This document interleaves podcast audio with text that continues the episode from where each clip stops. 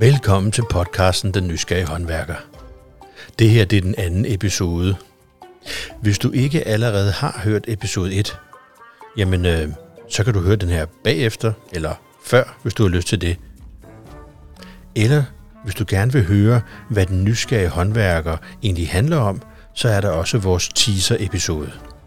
Du finder dem alt sammen det samme sted, hvor du hører alle dine podcast.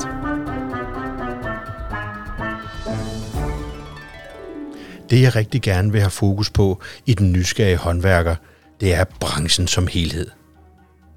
Jeg har selv altid været nysgerrig af natur, og derfor er jeg også nysgerrig på, hvad alle der får vores fantastiske branche til at tikke. Den her podcast-serie har kunnet lade sig gøre i et samarbejde med Dansk Håndværk og 3F. I den her episode, episode nummer 2, der har jeg en repræsentant med for den organisation, som organiserer svendene, nemlig 3F. Og 3F, de behøver vel næppe nogen introduktion. Men ham, jeg har inviteret i studiet, som hedder Morten Lehmann, ja, ham bør jeg måske lige fortælle om, hvem er. Hvis man er interesseret i hinanden, så kan man også lære noget af hinanden. Han er sådan set ansat i 3F's byggegruppe som uddannelseskonsulent. Og det betyder, at han har rigtig meget med lærling at gøre, og det har han faktisk haft en del år. Så sidder han med i en lang række udvalg, faglige udvalg. Han sidder med i træfagenes byggeuddannelser, i klarmesternes uddannelse og i efteruddannelsesudvalget, som vi kalder BEJ. Morten Lehmann blev udlært bygningssnækker i 1986, og han arbejdede som bygningssnækker i 20 år, inden han kom ind i fagbevægelsen. Morten skal i virkeligheden også lige have lov til at fortælle, hvem han er og hvor han kommer fra. Og så kaster vi os ellers bare ud i en spændende snak om lærlingen. Endnu en gang, rigtig hjertelig velkommen til podcasten Den Nysgerrige Håndværker.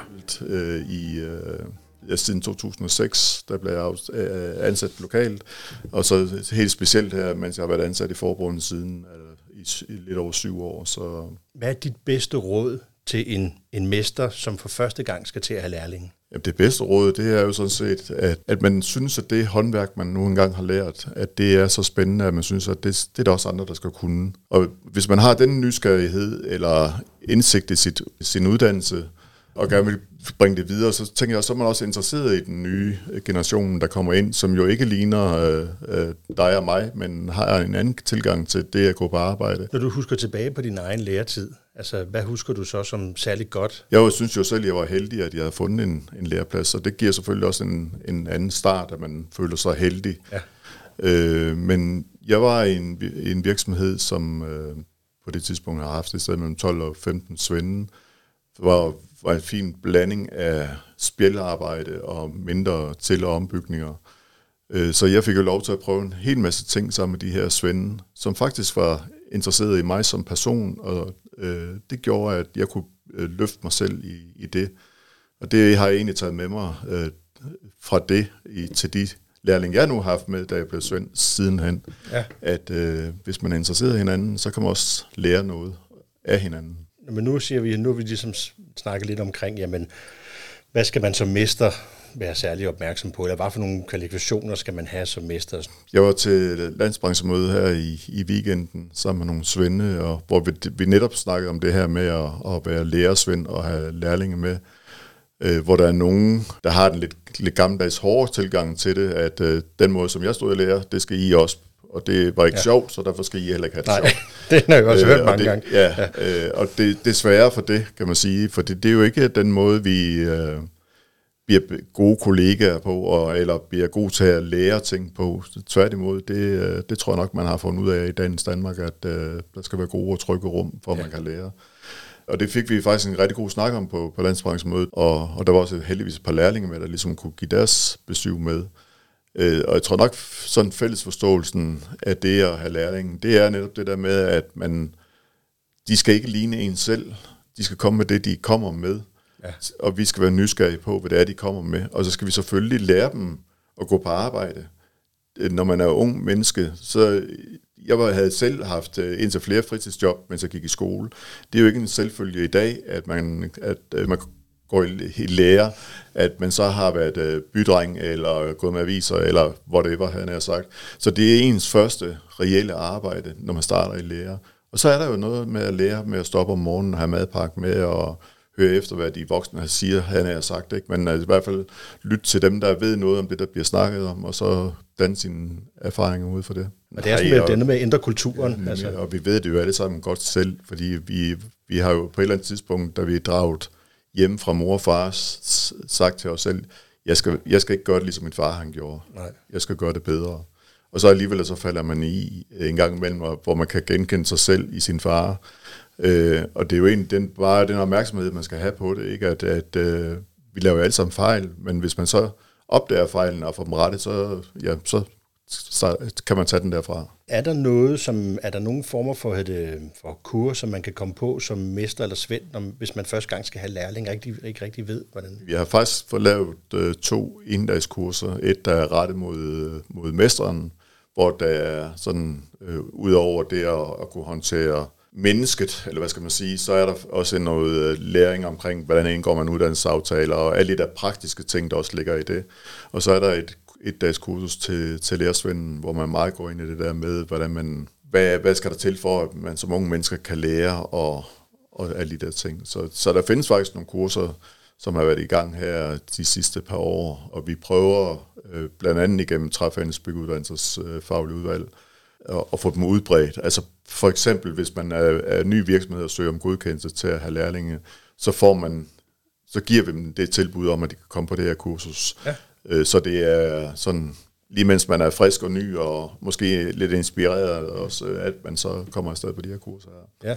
Så det, øh, det har vi øh, et stort håb til, at vi kan få udbredt noget mere. Ja. Er det, er det, det, er det AMU-regi? Ja, ja, det er et AMU-kursus, så ved, hvis man er mester indbetalt til, til de her fonde, så kan man også få støtte til dem, ja. samtidig med VU-godtgørelsen. Super Både til sig selv og til, til Svenden. Lærlingen skal jo selvfølgelig også være interesseret i det, man går i gang med, og der er nogle rammer, man skal, ligesom skal udfylde. Så hvis man har svært ved at komme op om morgenen og kommer for sent, eller kommer drøstende 3-4-5 minutter for sent og sådan noget, altså det er jo sådan noget, der irriterer en gang, og gør man det to gange, så irriterer det dobbelt så meget, og sådan fortsætter det, og lige pludselig så bliver det der det er jo ikke ligegyldigt, men, men, men bagateller bliver jo til noget ja. uoverskueligt, som man måske ikke har fået snakket om. Øh, altså, første gang man kommer for sent, så kan man jo godt tage en god snak om, hvor meget det egentlig betyder. Øh, hvis det nu var Svend, der holdt ned på vejen og ventede på, at man kom ned i firmabilen, og han skulle holde der, hvor meget det egentlig i løbet af en uge gør, at man ikke får produceret i den tid. Altså, og min pointe er egentlig, at de her lærlinge, vi får i dag, de er deres læring, det er jo det, de har oplevet i folkeskolen, hvor det måske ikke har været nødvendigt at komme til tiden. Så det, vi skal virkelig på, tage os på, øh, altså tage det på os, og tænke, jamen han, hvor skulle han vide det fra? Ja. Øh, og det er måske ikke nok at, at sige det en gang, men måske skal det underbygges, eller forklares, eller et eller andet. For det, det er jo også en del af deres, de unges kultur, at det, der giver mening, det skal kunne forklares, og det, der ikke kan forklares, det giver ikke mening. Nej. Øh, så vi skal virkelig prøve at gøre tingene på en lidt anderledes og bedre måde. Ja at kulturen har ændret sig ret meget, i hvert fald det er min egen opfattelse, inden for de sidste 20 år. Hvad var mine ambitioner? At, øh, dengang jeg blev, at, øh, blev, blev mursvend, så har de nok ligget ret tæt på det, min mesters ambitioner var, dengang han blev. Og hans ambitioner har nok været tæt på hans mester. Så er vi altså tre generationer tilbage i hvert fald, som, hvor ambitionerne har været de samme. Der, der er det nogle andre unge mennesker, og det siger jeg ikke som noget dårligt, det siger jeg bare som, det er bare noget anderledes, og sådan er det med tid, den ændrer sig. At, øh, og der kan man godt have den fornemmelse nu, altså, at, øh, det ved jeg ikke, om du også har den fornemmelse, at der, der er en kulturkløft mellem de unge og, og den ældre jo, generation i branchen. Men, men, men jo, bestemt. Øh, og det har det jo alle dage været, men jeg tror, den er større, som du selv siger, end, end da vi stod i lærer. Ja. Øh, og, og så er der jo de unge mennesker, der søger øh, mod håndværksfagene, som er jo det, jeg kender til, er jo også af en anden, altså de er mere sårbare, end de var tidligere, forstået på den måde, at, at der skal ikke så meget til at vælte dem. Altså Nej. i gamle dage, der kunne man jo godt øh, blive svinet til, eller drillet, eller mobbet i den, altså ja. eller et eller andet. Det, kan, det kan, kan et ung menneske ikke klare i dag, øh, og skal heller ikke kunne klare det, Nej. altså det er jo sådan noget andet noget, men ja. Øh, så der er en større sårbarhed, og der er også flere, der har en diagnose, Øh, og det er ikke fordi, at, at de er, er mere syge end tidligere generationer. Nu bliver man bare screen for ja, det, og ja. så, så får man alle de der bogstaver, ja. som at blive medicineret og alt muligt. Så der er en større opmærksomhed på, på, på det skrøbelige i, i de unge i dag. Ja. Det, det er jo også en del af det, vi bliver nødt til som branche og som mester og som lærersvende at forholde os til ja. øh, som, som mennesker. Og vi har jo den her tradition inden for på bygge at vi gør, som vi gjorde, min farfar gjorde, min far og ham før ham. Også. Så, så det her med at ændre de her kulturer, det er, en, det er jo en dyb forandring hos os. Nu ved jeg godt, det er svært for mennesker generelt at ændre kulturer. Det har, har vi jo set de seneste mange år med alle mulige tiltag med strategisk ledelse og disruption og jeg ved ikke hvad. Men, øh, det, men jeg kan se, jeg synes i hvert fald, jeg oplever det der med, at der er nogle unge mennesker, som jeg tror egentlig står og gerne vil, og det er også min opfattelse, at der er nogle mestre og nogle svende, som rigtig gerne vil. Altså, vi er alle sammen klar, at vi skal være flere lærlinge, og øh, det er flere unge mennesker til at vælge bygge men de har meget svært ved at forstå hinanden. Altså. Ja, altså, altså der sker noget, og det er jo blandt andet derfor, at vi øh, fik øh, oprettet de her øh, kurser, øh, netop for at give nogle, nogle kvalitative værktøjer til mesteren, til svenden, til at, at, at have det her møde med, med et ungt menneske. Det er nu ikke, fordi det er det mest udbredte ting, men, men det er også sådan, at jeg til, at det er små øh, konflikter, og det er sådan set lidt sørgeligt, øh, fordi det handler om arbejdsmiljø. Og det ja. kan så set både være den, den fysiske og den psykiske arbejdsmiljø, ja. hvor de unge mennesker heldigvis, i min verden, tager det mere alvorligt, at øh, hvordan man... Øh, hvordan man arbejder, både med altså, den fysiske arbejdsmiljø, men også det der med, at, at man ikke skal øh, at man ikke skal drille folk, hvis de ikke kan tåle at blive drillet, havde jeg sagt, eller hvordan formulerer man det, ved jeg ja. ikke. Men, men det er jo egentlig, altså øh, som organisationsmennesker, hvor vi har snakket om arbejdsmiljø i mange, mange år, ja. og uden at flytte os ret meget, så er det jo egentlig en dejlig ting, at der kommer nogle unge mennesker, som gerne vil flytte på de her ting. Øh, men det, desværre kan det jo sådan set også være en, en, et issue, imellem en virksomhed og en lærling, at man sådan måske siger, at du, øh, du vil heller aldrig noget, eller hvad man ja. måske i tale sætte det. Ja, Jamen det, er, det er sjovt, fordi det har været...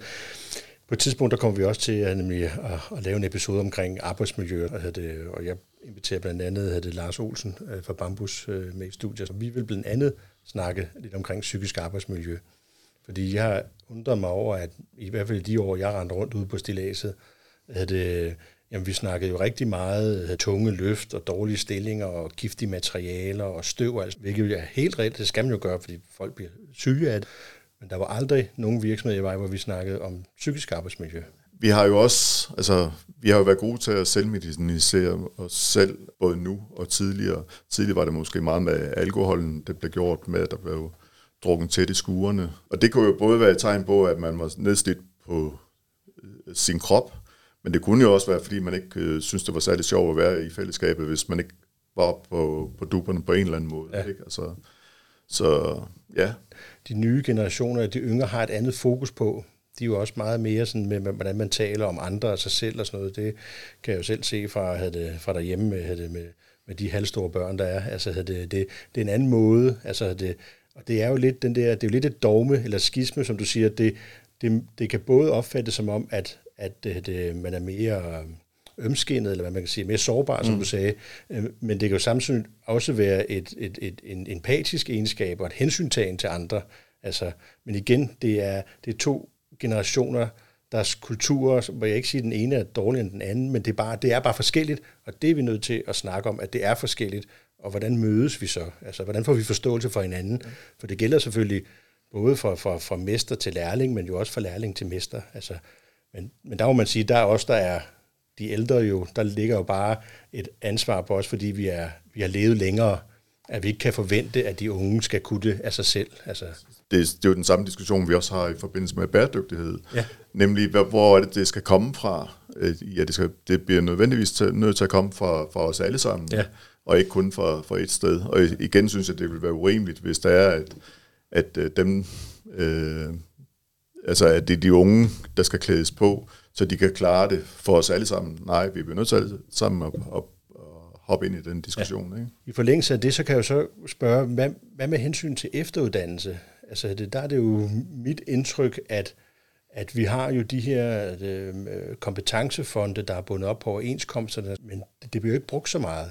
Nej, hvad, altså, hvad er udfordringen? Det er jo, øh, det, jamen udfordringen er jo ja, banalt, at der ikke er nogen, der tager efteruddannelse med mindre at det er et certifikatkursus, ja. altså noget, hvor der er nogen, der, der siger, det skal du have. Ja, ja. Øh, så er man så set, øh, så er der en fælles forståelse mellem, mellem Svend og, og Mester om, at nå, så må vi jo tage det manager-kort, eller varmt arbejde, eller hvad det nu er. Og de kurser, de, de stormer jo derude af med masser af deltagere. Men lige snart vi snakker om det fagfaglige, eller de lidt mere bløde kurser, hvor man kan måske ikke, det måske ikke har noget med ens fag at gøre, men man kan blive klogere på et eller andet andet, som måske, man måske kan trække med ind i faget på, ja. på en eller anden måde. De har det svært. Ja. Og, og for mig at se, så handler det om, at at vi har en lang, lang tradition i håndværkerfagene med, at øh, når man var vinterfyret, så kunne man godt finde ud af at tage afsted på kursus 1, 2, 3, 4 uger, øh, hvis man var fyret der hele vinteren. Men øh, det er jo forsvundet. Der er jo ikke noget, der hedder at være vinterfyret mere. Vi kan ja. godt finde ud af at bygge hus hele året rundt i Danmark nu. Ja. Øh, så, så, så hvis vi skal et eller andet, så bliver vi nødt til at finde en fælles forståelse af, mellem svende og, og, og mestre virksomheder, at, øh, at det bliver altså nødt til, vi bliver nødt til at gå på efteruddannelse, når vi er i arbejde. Ja. Og det bliver, man bliver nødt til at tænke det ind i sin, sin hverdag på lige fod, som man holder ferie, altså at lave en uddannelsesplanlægning, ligesom man laver en ferieplanlægning. Ja. Øh, og før vi når frem til en forståelse af det, øh, og det er et kæmpe kulturschok og, og, og ændring, øh, før får vi ikke øh, hjulpet det her sted. Hvad, hvad tror du, altså hvordan skulle man, hvordan skulle man strukturere det? Altså havde det, øhm, skulle, man, skulle man lægge sig fast på nogle særlige perioder i skolerne, hvor man sagde, her er der, nu ved jeg, der er jo master skills i uge 5 og 6. Altså er det sådan noget, vi skal have, hvor vi siger, jamen her, der kører vi og laver efteruddannelsesforløb for alle? Og, og man kan sige, både dit og mit fag er nogle fag, som har igennem tiden har udviklet sig langsomt. Ja. Øh, og derfor har det jo været fint, at man har fået et svendebrev, og så har man faktisk kunne leve af det svendebrev mere eller mindre, indtil man ikke skulle øh, gå på arbejde mere. Ja. Sådan er udviklingen ikke mere. Nej. Altså, der sker ting og sager inden for begge vores fag med nye materialer, nye måder at bygge på og så videre, så videre. Og den udvikling bliver kun større. Altså, øh, vi, øh, vi ved alle sammen, at bæredygtighed er kommet for at blive. Ja. Øh, vi ved ikke helt, hvordan tingene skal ende, hvordan vi skal bygge husene i fremtiden, men, men det kommer. Øh, og med bæredygtigheden bliver vores fag også mere digitale. Det kan slet, simpelthen ikke undgås, Nej. at øh, der bliver nye måder at bygge på. Vi får øh, robotter til at hjælpe os med det. Ikke at de, robotterne kan gøre det selv, men vi kan bygge det sammen med dem eller andre digitale løsninger. Det kan være tegningsmateriale, man kan se igennem VR-briller, eller jamen der er ingen grænser for, Nej. hvor man kan tænke sig hen i den her verden. Nej. Og det gør jo sig selv, at når udviklingen bliver, øh, flytter sig hurtigere end det, vi er vant til, så skal vi have nogle nye kompetencer i løbet af vores arbejdsliv, hvis vi, hvis vi vil være interessante for virksomheder at ansætte. Ja. Så derfor bliver vi nødt til at have gang i en efteruddannelseskultur inden for håndværksfagene også. Men altså, det, øh, altså jeg har, jeg har stadigvæk troen på, at, at det med efteruddannelse, det skal nok komme til at lykkes en dag. og det kan man måske kalde naivt, men, men, Nej, men, men det er begrundet ja. i, hvordan jeg ser fremtiden for dansk byggeri, at man ikke kan nøjes med de kompetencer, man får, når man er, øh, bliver udlært som ny svend, men at man bliver nødt til at få nogle nye kompetencer øh, for at være med i gamen, kan man sige. Ja. Og jeg tænker også, at, øh, at vores virksomheder, først de progressive, men, men også de ikke progressive virksomheder på et tidspunkt bliver nødt til at indse, at hvis de vil have den arbejdskraft, som de har brug for til at bygge det, der nu skal bygges på den særlige måde, det nu skal bygges bæredygtigt osv., altså bliver de også nødt til at være dem, der ligesom laver rum og plads til det i dagligdagen, og sådan set også giver en, en lille hånd øh, til, til Svend og siger, nu er det din tur til at komme afsted. Jeg har brug for, at du har de her de kompetencer, for at vi skal hen og bygge det her hus. Altså, Ja. Så det bliver sådan en fælles forståelse af, at, at, at der, er, der er bundlinje i det også, ja. at man er lidt skarpere. I en branche, hvor der er generelt er mangel på arbejdskraft, så er det jo også et, et rekrutteringsværktøj. Man kan sige, at hvis du kommer over til mig, jamen så øh, har vi faktisk den her plan for, at vi gerne vil have, at du skal blive så så dygtig, fordi vores virksomhed vi beskæftiger os rigtig meget med bæredygtighed, og det vil vi gerne have, at du er klædt på til. Altså, så så jeg, jeg, er også, jeg er også sådan fortrystningsfuld og positiv. det kan, og det kan også godt være, at der er andre, der synes, det er naivt. Men jeg, jeg tror, at det her at det, bæredygtighed kan være en af det, der kan være med til at drive det. Jeg, jeg ser det også som en, en rekruttering til branchen, altså blandt unge. Er det noget, hvor, man kan, hvor, man, hvor vi i branchen kan sige, vi, vi er jo nogle store CO2-sønder, ikke? Altså, jo, jo, men altså, øh, altså bæredygtighed øh, i sig selv taler til en ny type af unge mennesker, end dem vi er vant til. Dem, der som du og jeg skulle være murer eller, eller bygningssnækker, vi skal nok komme, men vi har brug for nogle flere, og det er nogle af dem, der ligger mellem dem, der bliver håndværkere i dag, og dem, der går på gymnasiet. Altså den gruppe, der ligger der, der ikke rigtig ved, om de skal det ene eller det andet. Ja. Og der er bæredygtighed et af, en af måderne til i tale sætte, øh, altså få dem til at overveje at blive øh, tømmer eller murer eller whatever. Og med dem er der jo også en del af dem, som har et andet køn, ja. som vi faktisk også gerne vil have nogle flere ind ja. i vores fag. Jeg synes i hvert fald, at vi kan mærke på tømmeruddannelsen, som jo er, er og har været igennem mange år en, et fag, som tiltrækker rigtig mange unge mennesker. Ja. Og vi, altså, i, i de sidste par år har det jo været helt svømmende, hvor mange der gerne vil være det. det. Og der er der jo en, en, en del af dem, som er nogen, der lige så godt kunne i gåsøjne have gået på gymnasiet, og der er også en del af dem, der er piger. Ja. Øh, så, så der er noget i den, det der spil, at de skoler, der, der, der laver en grøn tømmer, eller øh, bæredygtighedstømmer, eller hvad de man nu prøver at tale sætte det samme ud på skolerne der, de taler til nogle af de nye øh, øh, type unge mennesker, der søger vores fag. Og det er ja. dejligt, for vi har brug for den der diversitet i, ja. i vores fag. Ja, der kunne vi helt klart godt bruge nogle flere piger, altså det, og ikke øh, kun som ingeniører og arkitekter, som jo også har været traditionelt mandefag. Vi kunne rigtig godt bruge nogle flere ud i skurvognene. Og den, den, det, det andet ben, ud over øh, bæredygtighed, øh, som har gjort en forskel for især for, for tømmeruddannelsen, det er jo øh, EUX-lærlingen, altså den ja. lærling, hvor man tager en traditionel håndværkeruddannelse, men samtidig får nogle studiekompetencer øh, på gymnasieniveau, altså en mini-HF er det jo nærmest, ja. ikke? Og det, det er ikke noget, man kommer stående til, så det skal også være nogen, der har lidt... Øh, røv i bukserne, det er måske for, forkert at sige i den her forbindelse, men, men i hvert fald har et drive, ja. som vi også sagtens kan bruge i vores branche. Men det gør bare, at, at vi får flere, altså vi bliver mere mangfoldige ja. i vores fag, og det er til gavn for alle. Jeg tror, vi har underholdt hinanden med tidligere, at, uh, at de, uh, dem, der tager en bygningskonstruktøruddannelse eller ingeniøruddannelse, som har den erhvervsfaglige uddannelse ved, øh, ved siden af, de har en anden forståelse for, for byggeri og også som håndværkere, ja. så dem vil vi rigtig gerne have, altså vi vil som håndværkere gerne arbejde sammen med sådan nogle mennesker, ja. ikke? Jamen det, så, kan, det, det, så, så det kan godt være, at de uddanner sig ud af vores fællesskab, men, men det er vi jo glade for. I forhold til øh, rekruttering af unge mennesker til, øh, til erhvervsuddannelserne, der er, det, øh, der er det en af de vigtigste pointer, det er, at fordi man starter med en erhvervsuddannelse, i stedet for en gymnasieuddannelse, så har man ikke låst sig fast. Nej. Tværtimod, så ved du jo, øh, eller det ved vi alle sammen, hvis vi, vi kigger rundt i vores bekendtskabskreds, at, at så er der nogen, der er startet med at være øh, maler, og så er man endt som skolelærer, eller hvad som helst, han har sagt. ikke. Øh, så det er bare en, et trin på ens læringsstige. Ja. Øh, og jeg synes, at dem, der er startet som håndværkere, øh, så uanset hvor de har bevæget sig hen, om de er blevet i faget, eller om de har bevæget sig ud i, i noget andet, og noget andet, og noget andet, og noget andet, så har de nogle kompetencer med, så fra dengang de stod i lære, både menneskelige og faglige kompetencer, som vi har glæde af, uanset hvor de rykker hen senere hen. Ja. Øh, men, men det er en forkert fortælling at tro, at man bliver fastlåst, fordi man tager en, en, en erhvervsfaglig uddannelse.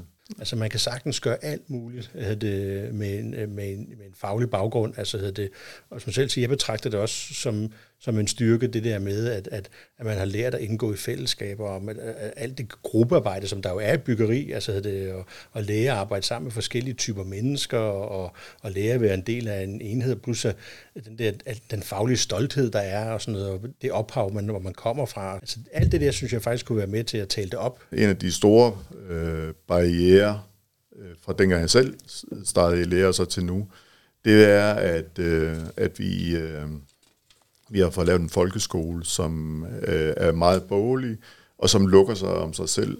Øh, forstået på den måde, at, at da jeg øh, gik i folkeskole, der var en, i 8. klasse var man stadig i erhvervspraktik en uge, i, i 9. klasse i to uger. Det, man kunne jo sådan set selv øh, finde ud af, hvad det var, man gerne ville prøve af og ting og sager, men der var jo rigtig mange det her, håndværksmestre, som stillede ledige, altså pladser til rådighed til, til det. Så der var jo mange, der fik snus til, hvad det her det var for noget. Og jeg synes sådan set, altså udover at det har en betydning i forhold til, hvor mange der søger de erhvervsfaglige uddannelser, så synes jeg også, det har en samfundsmæssig øh, uheldig virkning, at vi øh, får delt det lidt op i, i øh, nogen, der er blandt rige, fordi de har taget en lang uddannelse, og nogen, der er fattige, fordi de ikke har fået nogen uddannelse. Jeg øh, oplevede dengang, at jeg gik i skole, at, at der var plads til alle. Nu synes jeg, at vi begynder at lave små ghettoer, ikke kun øh, dem, vi ikke kan lide at snakke om, eller være, være sammen med, men rimandsghettoer og andre slags ghettoer, og sådan, altså fordelt os op, øh, og det synes jeg ikke, vi har, kan i et lille land som Danmark kan, kan være tjent med. Så jeg har et stort ønske til, at, at folkeskolen øh, åbner sig, som det jo egentlig også var meningen med den skolereform, øh, der blev lavet, som er blevet så forhat. Men en af de væsentligste ting, det var jo sådan set, at man skulle åbne sig til, til det omkringliggende samfund. Men jeg er fuldstændig enig med dig. Jeg synes, det er så ærgerligt, at, at, at, at langt, langt de fleste steder i landet, der, har man, der er ressourcerne sådan på skolerne, at man har helt sløjfet det der erhvervspraktik. Hvor er sløjt henne, ikke? Man har helt afskaffet alle steder. Der er ingen sløjt, der er ingen sløjtlærer. Det vil sige, at, at, at det behøvede det ikke, det er ikke fordi man skulle genindføre sløj, men så kunne man kalde det håndværk, eller kreativitet, eller bygningsforstå, eller noget andet, eller øh, kreativt fag, eller begejstring ved at bruge sine hænder og skabe noget. Men øh, det er jo også, altså man kan sige, det er jo, øh, det, det er jo kultur igen, kan man sige, for det har jo været så dybt forankret i, i vores mødre og fædre, og deres mødre og fædre, at deres afkom skulle være bedre uddannet, ja. end de selv er. Ja. Øh, Problemet er jo bare, hvordan man definerer i dag, hvornår man er godt uddannet, og hvornår man ikke er godt uddannet. Ja. At, at det er bedre at have en, en, uh, en lang videregående uddannelse, eller uh, er det lige så godt at have, være tømmer. Ja. Uh, og der tror jeg, man bliver nødt til at definere det på en anden måde i dag, det der med uddannelse. Det er mere spørgsmål om, at du har fået en uddannelse, end du ikke har fået en uddannelse. Ja. Og ikke så meget, om du om det ene eller det andet er finere end det andet. Ikke? Fordi der er, for det første er der stor forskel på at tage en teknisk erhvervsuddannelse i forhold til en merkantiluddannelse. Det er to helt forskellige øh, måder at gøre tingene på, øh, forskellige veje, man går i sit liv og alle mulige ting. Og så har vi øh, ikke mindst øh, de, øh, altså dem, vi kalder varme hænder, eller tage sig af vores ældre og sådan noget, som jo også er erhvervsuddannelser. Så der er egentlig sådan tre spor, øh, hovedspor, under dem er der en masse underspor. Så det der med at tale som én ting, det er jo svært, ikke? Jamen, øh, bestemt. Og det er jo også derfor, at, at vi i byggeriet i en del år efterhånden nu har lagt masser af kræfter i det, der hedder skills, altså hvor, øh, hvor man kan konkurrere inden for sit eget fag, som, øh, som øh, hvis man er i lære som det ene eller det andet. Det er jo netop øh, for at vise fagene frem, at det bliver gjort. Altså, udover at vi selvfølgelig får nogle endnu dygtigere unge mennesker ved, at de træner øh, til det her arrangement, så er det det helt store, det er jo sådan set at vise faget frem for, for, for folkeskolen. Ikke? Øh, nu skal vi jo have det næste arrangement her i Fredericia til, jeg tror det er den 2., 3., 4. februar, hvor vi har endnu flere fag med, end vi har haft tidligere. Øh, så der er en stor interesse for, for fagene i at deltage i det her. Og man kan faktisk også, når man sådan måler på tilslutning til erhvervsuddannelserne, før og efter, at der har været i skils ja. i et lokalområde, så kan man jo se, at, at, øh, at der er flere, der søger ind på erhvervsuddannelserne. Ja. Og det har jo netop noget med det der med at man blive præsenteret for en, en anden virkelighed, end det man måske ser derhjemme. Ja. Øh, og det er jo heller ikke, fordi vi ser det så meget i fjernsynet. Altså, murerne murer noget flot murværk. Øh, flisemurerne, de laver noget flot flisearbejde. Tømmerne laver nogle øh, konstruktioner, som er svære ja. øh, og imponerende. Øh, og, øh, det synes jeg er langt mere interessant øh, at få det udtryk vist, i stedet for den. Jeg tror ikke på, at der er flere, der bliver håndværkere. Jeg har set øh, Danmarks stærkeste hænder. Det tror jeg, du er fuldstændig ret i. Altså, jeg, synes, jeg kan godt se, hvad de vil med det der. Jeg synes, det er fint, man laver det. Det er sjovt. Det er et sjovt program. Men, men, men, men hvis det er, fordi man har lavet det, fordi at man vil tro som, man vil åbne øjnene op for nogle unge til at vælge erhverv, det tror jeg, så bliver man skuffet. Ja. Jeg har altid haft det sådan, at, at jeg er ikke interesseret i at tale de gymnasielle uddannelser ned for at tale ja, de håndværksmæssige uddannelser. Ja, det har vi også. Øh, det, som jeg godt kunne tænke mig, det var, at, at dem, der står over for deres uddannelsesvalg, det der i slutningen af folkeskolen, de skal bare gøre det på lidt mere oplyst grundlag, end de gør i dag. Sådan at det bliver til, jamen, vil du være læge, eller vil du være tømmer? Altså, så skal man være i tvivl. Ah, altså, det, uh, sådan, så, jamen, jeg kunne godt tænke mig at blive læge, for det brænder jeg for. Godt, så har du valgt det. Det synes jeg er helt fint, at du brænder for det. Dejligt. Vi skal også bruge nogen, der brænder for det. Hvis du vælger ved tømmer, så har du valgt det aktivt. Og det var ikke fordi, at du ikke følte, at du ikke kunne blive andet, sådan noget, men du valgte det, fordi du gerne ville. Så tror jeg, at vi får nogle gode håndværkere. Men altså, øh, jeg tror på, at, at hvis vi... Nu skal vi også passe på, at vi ikke giver folkeskolen alle, alle skylden og alle tingene, men, men jeg mener, at, vi har behov for, at folkeskolen åbner sig i forhold til lokalsamfundet, og at man indfører noget erhvervspraktik på den ene eller den anden måde. Ja. Det synes jeg øh, vil være gavnligt. Og gerne, øh, som du selv var inde på, øh, lave nogle, altså have nogle fag i folkeskolen, som henvender sig til altså sløjt, træsløjt og metalsløjt. Og det at blive præsenteret for, for, for noget andet, end det man ser til, til daglig. altså for eksempel noget skilslin eller et eller andet, eller virksomhedsbesøg, øh, om det så er, er ved lægen, eller om det er i en produktionsvirksomhed, eller ved tømmermesteren, men at man som ung menneske bliver præsenteret for et bredere øh, perspektiv, end det man møder til, til daglig, det tror jeg er, er, er vigtigt. Hvis vi, hvis vi for alvor vil, øh, vil have flere til at søge ind på erhvervsuddannelserne. Og alle er jo enige om, at hvis, hvis det ikke lykkes, så lykkes øh, den grønne omstilling heller ikke. Så der er jo, der er jo der er mange ting på spil. Ja, jeg havde det, øhm, jeg tror, vi er, vi er, vi er ved at være i, i mål, Morten. ikke fordi vi ikke kunne snakke videre i lang tid, det kunne vi sagtens. Det, og øh, det er jo heller ikke sikkert, at det er sidste gang, at, øh, at du skal være med her i studiet.